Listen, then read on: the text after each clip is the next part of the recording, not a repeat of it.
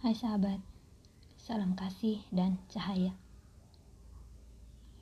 Aku mau bercerita bagaimana pengalamanku ketika di hipnoterapi.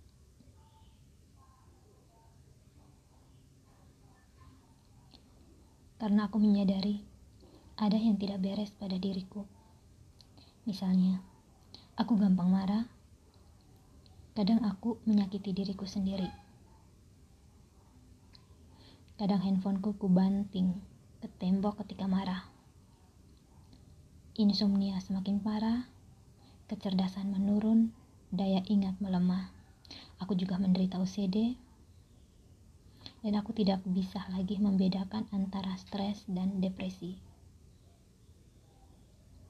Aku hanya menyadari kalau aku telah menjadi seseorang yang semakin berbeda. Aku semakin tidak mengenali diriku. Kenapa aku menjadi seperti ini?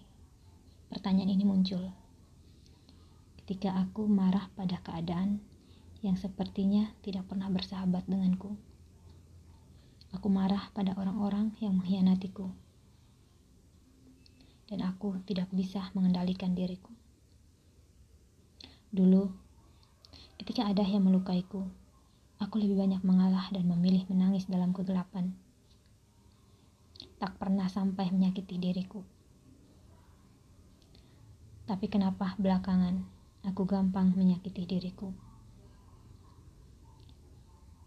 Rambutku jambak, jambak. Kepalaku kubenturkan ke tembok berkali-kali. Dan tak ada yang tahu keadaanku saat itu. Sudah terlampau banyak luka yang ada di hati.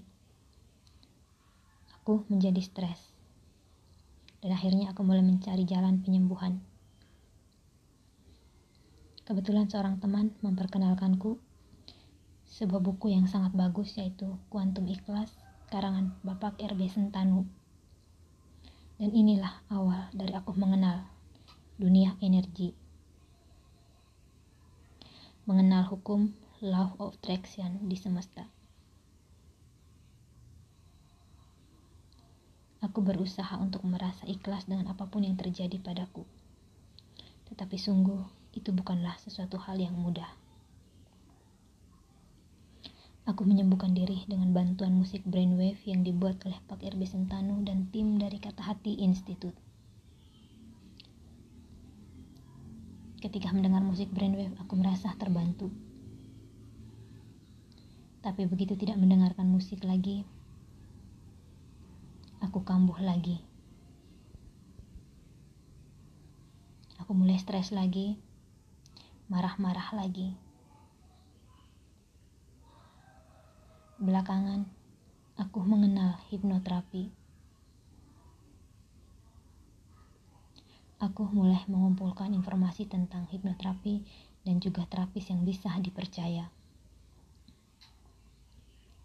Jadi hipnoterapi adalah suatu proses penyembuhan menggunakan hipnosis. Hipnoterapi bekerja dengan cara memasuki alam bawah sadar seseorang melalui sugesti. Karena merasa sudah tidak mampu lagi menolong diriku sendiri, akhirnya aku mencari bantuan melalui terapi hipnoterapi. Begitu aku bertemu dengan seorang terapis di Surabaya, aku bersyukur karena dia ternyata murid Bapak Adi W. Gunawan. Kebetulan aku sudah tahu banyak tentang Bapak Adi W. Gunawan. Dan aku mendapat diskon. Yang aku ingat, proses hipnoterapi dimulai dengan interview. Setelah itu, diinduksi untuk masuk ke dalam relaksasi yang dalam. Di saat itu yang kurasakan tubuh seperti mati tetapi aku bisa mendengar suara terapis. Yang kuingat terapis memintaku menghadirkan semua orang yang menyakitiku di layar mentalku. Setelah itu aku diminta untuk mengekspresikan emosi-emosiku. Aku marah bahkan sampai menangis. Aku marah sampai semua emosiku keluar dan sampai akhirnya aku menyadari bahwa aku tidak bisa marah lagi.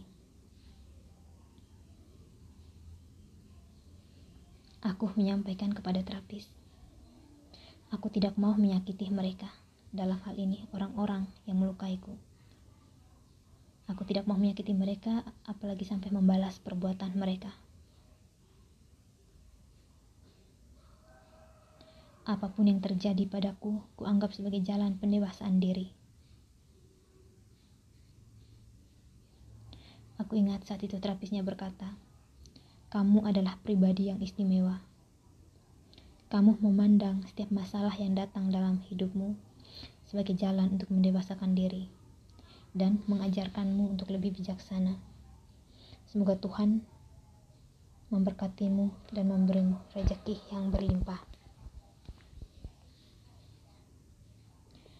Dari pengalaman ini, aku menarik kesimpulan bahwa ketika aku marah, bahkan membenci orang yang melukaiku, itu lebih karena ada noda kemarahan yang tersimpan di bawah sadar. Ketika kemarahan ini bisa diekspresikan keluar sampai di titik nol, kita tidak bisa marah lagi.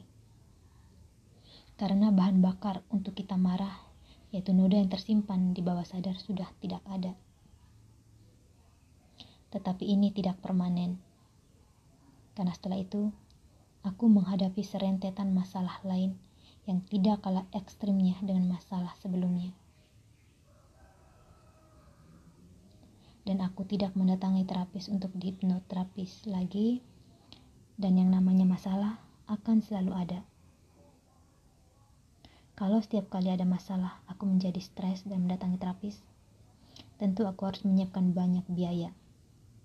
Jadi ya sudah, jalani hidup sesuai alurnya. Kalau menderita ya sudah mungkin memang itu yang harus terjadi. Tinggal diambil hikmah atau pembelajaran jiwanya. Kenapa? Penderitaan-penderitaan itu diizinkan Tuhan maupun semesta terjadi dalam hidup. Nah, sahabat, ini ceritaku tentang pengalamanku di hipnoterapi. Terima kasih, namaste.